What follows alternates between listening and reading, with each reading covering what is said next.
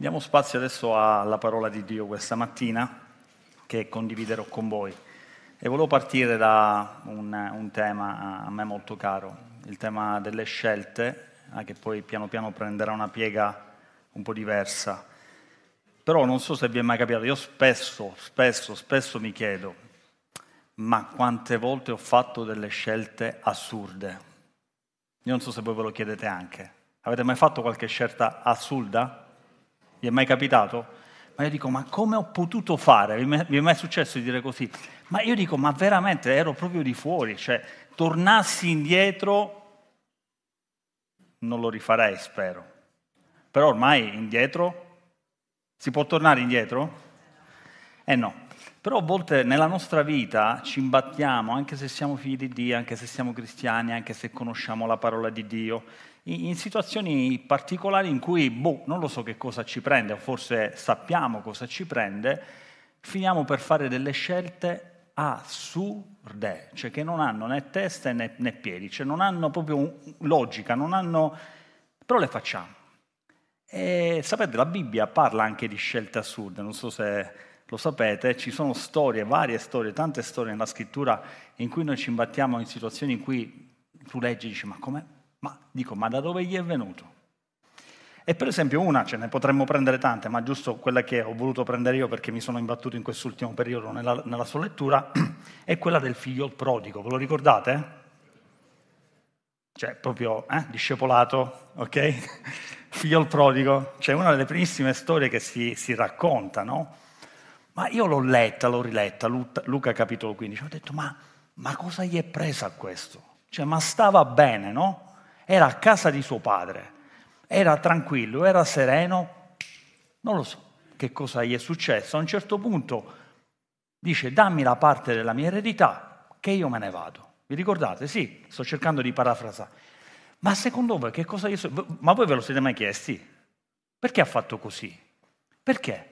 Cioè io, io, sono andato alle... La Bibbia non me lo dice. La Bibbia mi dice che questo si sveglia e, e decide di fare così. Però io penso, mi faccio delle domande, mi interrogo e dico, ma secondo voi è successo all'improvviso? Questo la mattina si sveglia e fa così? È successo così secondo voi? Sì o no? C'è un percorso. Magari sarà successo qualcosa. La Bibbia non ce lo dice, eh? quindi sono delle supposizioni che facciamo. Magari è successo qualcosa, non lo sappiamo. Magari ha avuto una mezza discussione col padre, magari ha avuto una mezza discussione col fratello, perché poi parliamo che c'è un fratellino lì, che più che un fratellino è un fratellone. Però questo decide di andarsene, scelta assurda. Però se ne va, poi sappiamo come va, no? Spende tutto quello che deve spendere, sbatte la testa contro un muro, perché a volte noi dobbiamo toccare il fondo in certe situazioni, e a un certo punto decide di ritornare, però si pente, riconosce ho sbagliato contro il cielo e contro, contro Dio, contro il Padre, e quindi torna indietro e sappiamo come va la storia. Però anche il fratello maggiore, come la vedete la storia del fratello maggiore? Ce la ricordiamo tutti, no? Era nei campi, stavo lavorando, sente che c'è questa festicciola, dice ma che cosa sta succedendo a casa mia? Quando scopre il, il perché quella festa si sta organizzando si agita anche lì, non vi sembra una scelta assurda quella del fratello? Cioè lui ha scelto in modo assurdo di dare seguito a tutte quelle emozioni negative che aveva dentro. L'ha scelto lui, eh? Anche lì perché? Tant'è che poi il padre gli dice, tutto quello che è mio non è tuo, perché ti lamenti? Perché sapete, a volte nella nostra vita che noi ci allontaniamo da Dio, che noi rimaniamo apparentemente vicino a Dio, perché il fratello maggiore rappresenta quella figura no, di persona che comunque rimane all'interno della casa, si possono verificare delle situazioni che ci portano a fare delle scelte sbagliate, delle scelte assurde, possiamo chiamare. E mi sono chiesto, ma perché? Perché probabilmente queste figure, queste persone, questi due fratelli, non hanno fatto una delle cose più importanti che ognuno di noi dovrebbe fare ogni giorno. Dite ogni giorno. Custodire il proprio cuore. Custodire il proprio cuore. Queste persone non hanno protetto il loro cuore. Sapete, il nostro cuore è un muscolo meraviglioso, un muscolo che in questo momento tu non te ne rendi conto, ma sta battendo, meno male. Sta lavorando, sta pulsando, sta facendo il suo lavoro. Così forte, così lavoratore, ma allo stesso tempo anche così sensibile, così vulnerabile, così fragile. E noi dobbiamo avere cura del nostro cuore. Perché la Bibbia di cuore, quando si parla di cuore nella Bibbia noi possiamo stare a parlare da qui fino a dopodomani, ma sicuramente uno dei passaggi più belli in merito a questo soggetto lo possiamo trovare in Proverbi al capitolo 4 verso 23. Guardate cosa dice l'autore, custodisci il tuo cuore più di ogni altra. Quindi c'è una priorità che noi dobbiamo dare alle cose che dobbiamo custodire. Se c'è una priorità, tra le priorità la prima cosa che dobbiamo fare è preoccuparci del nostro cuore. Ma perché mi devo preoccupare del mio cuore? Ma perché lo devo custodire? A questo c'è una, una risposta. Basta andare dopo la virgola, poiché da esso provengono le sorgenti della vita. Quindi c'è un motivo preciso. Io devo custodire il mio cuore perché è dal cuore che parte tutto. È dal cuore che parte la vita, è dal cuore che partono le azioni, è dal cuore che partono le scelte che noi quotidianamente facciamo. Ed evidentemente se quelle figure, se quei due fratelli hanno fatto delle scelte assurde è perché a un certo punto nella loro vita non hanno più protetto, custodito il loro cuore quel cuore da cui provengono le sorgenti della vita, è stato intaccato, è stato inquinato, è stato ingannato, è stato un cuore che probabilmente è stato ferito e quel cuore non ce l'ha fatta. Sapete, Gesù dice, la bocca parla dell'abbondanza che c'è dentro, sentiamoci, ascoltiamoci quando parliamo perché quello che noi diciamo diventa termometro di quello che c'è dentro il nostro cuore. Amen? E quindi noi dobbiamo fare attenzione, perché quando il nostro cuore non viene più custodito, allora quel cuore non riesce più a realizzare, a ricevere l'amore di Dio. Perché se il figlio più piccolo, il figlio il prodigo, se n'è andato, se n'è andato perché non si è sentito amato. Attenzione, io ripeto, non si è sentito amato. Non che non era amato, perché c'è una bella differenza, non si è sentito amato, perché lui era amato, ma quell'amore non riusciva più a percepirlo, perché quando il nostro cuore purtroppo si riempie di tutte quelle cose che non vanno bene, quel cuore non è più in grado di ricevere l'amore di Dio, di realizzare e sperimentare l'amore di Dio. Conseguenza, non è un cuore che riesce più ad amare. Ecco perché decide di andare via. Stessa cosa, copia e incolla con il fratello maggiore. Era rimasto lì, ma evidentemente aveva permesso a qualcosa di entrare nel suo cuore e nonostante il papà gli deve dire, figlio mio, ma tutto quello che è qui, tutto quello che è mio, è sempre già stato tuo. Gli ricorda qualcosa perché evidentemente lui aveva perso di vista questa verità. Lui non era più in grado di realizzare quello che aveva. L'amore di un padre, l'amore di una casa. Lui stava lì, serviva, ma aveva perso gli obiettivi, i motivi per cui era lì. Amen? Ecco perché dobbiamo fare attenzione al nostro cuore, dobbiamo proteggerlo e questa mattina noi vogliamo fare pulizia. Amen? Quanti vogliono fare pulizia? Quanti fanno le pulizie a casa? A parte le donne? Ok? Ci siamo? Che cos'è questa? La vogliamo usare stamattina? Io la voglio usare sulla mia vita. Perché? Perché per quanto mi posso impegnare, per quanto ci possiamo impegnare, il nostro cuore attraversa delle stagioni, attraversa delle situazioni in cui entra la polvere, entrano tutte quelle situazioni negative. Succede a voi o succede solo a me? Succede che vi appesantite? Succede che a volte avete la giornata storta al lavoro, a scuola, in famiglia? Sì? E il vostro cuore si turba, si appesantisce? Succede che avete la discussione con la moglie o col marito? Eh? Amen. Succede? Con i figli? Oh, cioè proprio qui si, si esagera. Succede. E il nostro cuore a volte si carica.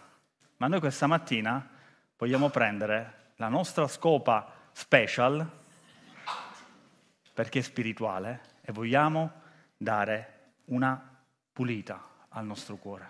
Amen? Vogliamo tirare fuori tutto quello che non deve stare là dentro. E dobbiamo fare attenzione, dobbiamo custodire. Tutti viviamo in una casa più o meno, giusto? C'è qualcuno che vive fuori da una casa? Dormiamo tutti in casa? Vi è mai suonato il citofono? Voi aprite subito o chiedete chi è? Sì o no? No, uno può dire no, io apro a tutti. Perché sono uno che apre a tutti. Aprite a tutti? Vi assicurate prima chi deve entrare, sì o no? Pronto? Sono... Chi sei? Ezio? Ok, puoi salire, spero di sì. Posso salire? Perché? Perché chiediamo chi è? Perché se è qualcuno che può entrare, noi lo facciamo entrare.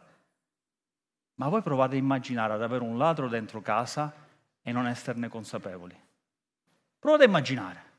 Voi non aprite, lasciate la porta aperta, entra un ladro e voi neanche lo sapete. E tutte queste cose negative che riguardavano i due fratelli erano semplicemente dei ladri che stavano rubando nella loro vita. Gli stavano rubando la gioia, la pace, la serenità, gli stavano rubando tutte quelle cose che il padre gli voleva dare.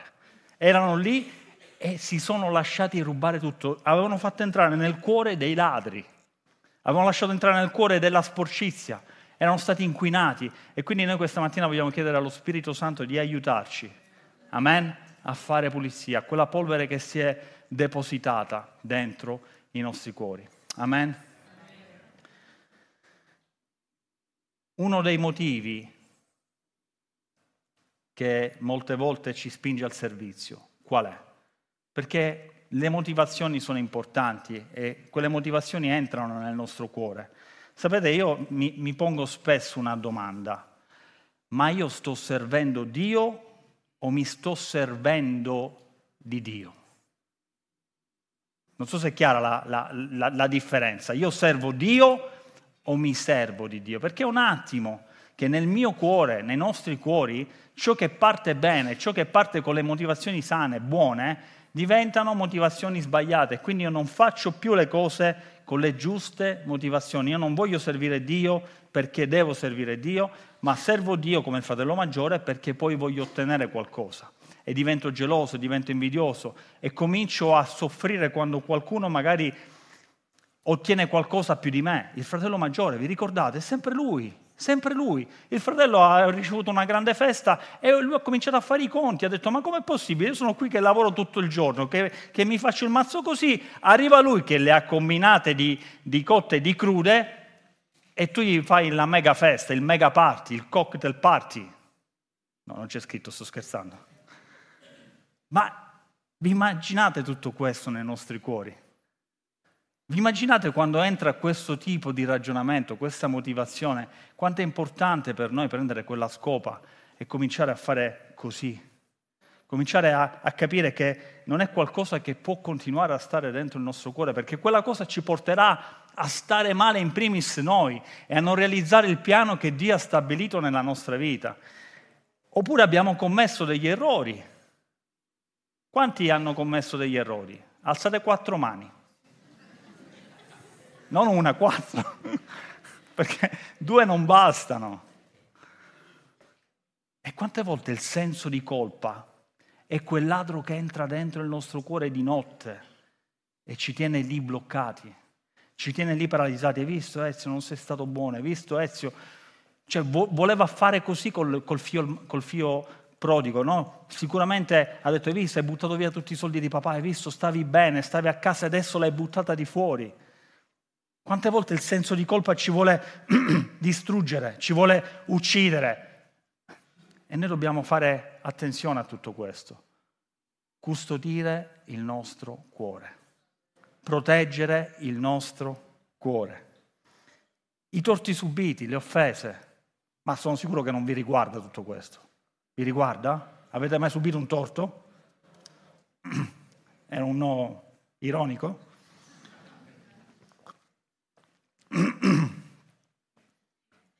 Siete mai stati delusi? Sì o no? Ehi, piano. Siamo stati delusi, sì. Avete mai deluso qualcuno? Ah, perché ho la scopa in mano, eh? Abbiamo mai deluso qualcuno? Perché noi abbiamo proiettato, abbiamo idealizzato le situazioni, ma noi ci dobbiamo rendere conto che le persone sono imperfette, proprio come siamo imperfetti noi. L'unico che non ci deluderà mai, sapete chi è? Amen. Però poi la delusione entra nel nostro cuore, arriva lì, ci blocca e ci tiene ancorati e quel cuore che che deve portare vita non riesce più a generare vita perché si è paralizzato, perché si è bloccato, perché ha permesso alla delusione di ancorarsi dentro di noi. E quella delusione ci paralizza e quella delusione non ci fa più amare le persone, quella delusione non ci fa più sentire amati. Io non so se vi è mai sentito, ah, siccome mi ha tradito, che sia un amico, che sia un ragazzo, non vorrò più avere un amico. Può succedere che uno dica questo. Non mi fiderò più di nessuno perché sono stato tradito, perché sono stato deluso. Sapete, ma questo non è il piano che Dio ha stabilito sulla nostra vita. Amen. E quindi se arriva la delusione nella nostra vita, noi dobbiamo fare così. Questa mattina vogliamo veramente fare pulizia nel nostro cuore. Vogliamo rendere quel cuore un cuore puro perché Dio vuole usarsi di noi. Quanti sanno che Dio si vuole usare di noi? E Dio ha bisogno di un canale libero. Infatti il titolo che ho dato al messaggio stamattina è Un cuore libero. Che il nostro cuore possa essere libero. Che il nostro cuore possa essere un cuore libero dalla contaminazione, libero dai ladri, libero dalla paura, libero dalla delusione, libero da tutte quelle cose che ostacolano il piano di Dio che ha sulla tua vita. Però noi dobbiamo fare la nostra parte, perché a volte uno può andare dal Signore, Signore fai tu. No, la Bibbia dice custodisce. A chi lo sta dicendo? Io devo prendere posizione sulla mia vita e devo custodire. Lo devo fare da solo? No, non è un lavoro che posso fare io da solo. Lo devo fare col Signore, lo devo fare con lo Spirito Santo, ma devo essere io a custodire, a individuare. Perché quando il mio cuore si intasa, quel cuore non è più in grado di amare. Vi ricordate quando a un certo punto Paolo dice ai Galati, non vi stancate di fare il bene? Perché gli dice questo? Perché ha la necessità di ricordare a loro non vi stancate di fare il bene? Perché forse si stavano stancando, perché forse si erano un pochettino scoraggiati, perché forse avevano subito magari dei torti, delle offese, delle ferite che non gli permettevano più di amare come Dio vuole che amiamo. Sapete, Dio vuole che tu ami le persone accanto a te, non le persone lontane da te, le persone accanto a te. Perché è facile amare chi sta in Africa, lo vedi forse mai Ama la persona accanto a te. Ama la persona accanto a te. Ama tua moglie, tuo marito, ama tuo figlio, ama tua madre, ama tuo padre. Ama. Sapete un test per capire se il nostro cuore è libero qual è? Sapete qual è il test? La capacità di amare. Signore, ma io so amare. Io amo, Signore. Tu ami? Amate voi? Sì, quante, due taniche di amore, quante taniche? Tanto amore. Poi io mi sono fermato un attimino, il Signore mi ha detto, Ezio, vieni un secondo, vieni, vieni, vieni, vieni. Dove, Signore? Vieni, vieni, vieni, vieni, vieni. Dove? Signore, ma io sto amando. Vieni, vieni, vieni. Ok, sono venuto. Dimmi, sì, ah, ok. Mm. Ah, prima Corinzi, sì, bello, lo conosco. Ah, capitolo 13. Mm. Ah, forse sto capendo. Prima Corinzi 13, verso 4. Quando il Signore gli ha detto, Signore, io sto amando, lui mi ha detto, non devi amare con il tuo amore, devi amare con questo tipo di amore. Vediamo questo tipo di amore? Lo vediamo? L'amore è... E già lì ho preso due o tre schiaffi subito. Subito, proprio papà. È benevolo. L'amore non invidia. L'amore non si vanta. L'amore non si gonfia. Magari qualche chilo si può prendere, però non si gonfia. Poi non si comporta in modo sconveniente, non cerca il proprio, non si inasprisce, non addebita il male, non gode dell'ingiustizia, ma gioisce con la verità. Soffre ogni cosa, crede ogni cosa, spera ogni cosa, non sopporta ogni cosa e sopporta ogni cosa. Sopporta, perdonate perché a volte io da qui faccio fatica. L'amore non verrà mai meno. Io non so voi, perché ognuno conosce il proprio cuore. Ma quando mi sono messo qui davanti ho detto, Signore, mi sa che di scope ce ne vogliono due. Non una, due, perché evidentemente c'è qualche cosa che non va. Amen? Scusa amore, ti stavo prendendo. Amen? Non con il mio amore, ma con l'amore di Dio. È chiaro che da solo non ce la potrò mai, mai fare Ecco perché ho bisogno che Dio ogni giorno viva in me. Ecco perché ho bisogno che tutti i giorni il Signore veramente riempa la mia vita, ogni giorno. E quindi cosa posso fare? Cosa posso fare? La prima cosa che devo fare è visualizzare. Dite la parola visualizzare.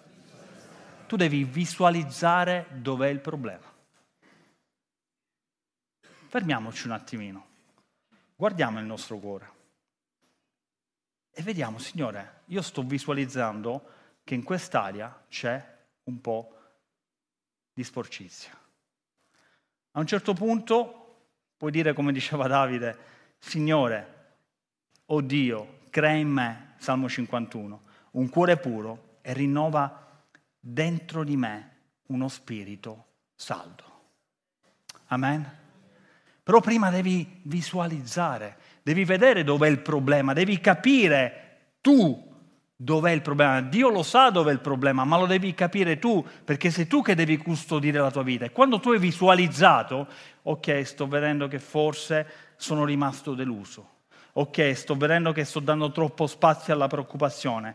Sì, ok, sto vedendo che c'è orgoglio nella mia vita. Sì, ok, sto vedendo che c'è avidità nella mia vita. Sì, ok, sto vedendo che c'è invidia nella mia vita. Sì, ok, sto vedendo che non amo con l'amore di Prima Corinzi, capitolo 13. Signore, io sto visualizzando tutto questo. Sto visualizzando questa problematica. Sapete, nella vita non va sempre tutto bene, questo penso che sia chiaro, no? Vi ricordate Giuseppe? Giuseppe è un personaggio che io amo in modo straordinario. Giuseppe non ha fatto niente eppure si è ritrovato prima dentro il pozzo e poi dentro una prigione. Ma pensate quanto dolore e sofferenza nel suo cuore. Però lui non ha permesso a tutto questo di contaminare la sua vita. Lui si è velocemente liberato di tutto questo. E quindi lui è riuscito ad affrontare le difficoltà con un cuore libero. Ed è quello che noi dobbiamo fare tutti i giorni, custodire il nostro cuore affinché il nostro cuore sia un cuore libero. Dite libero per servire il Signore.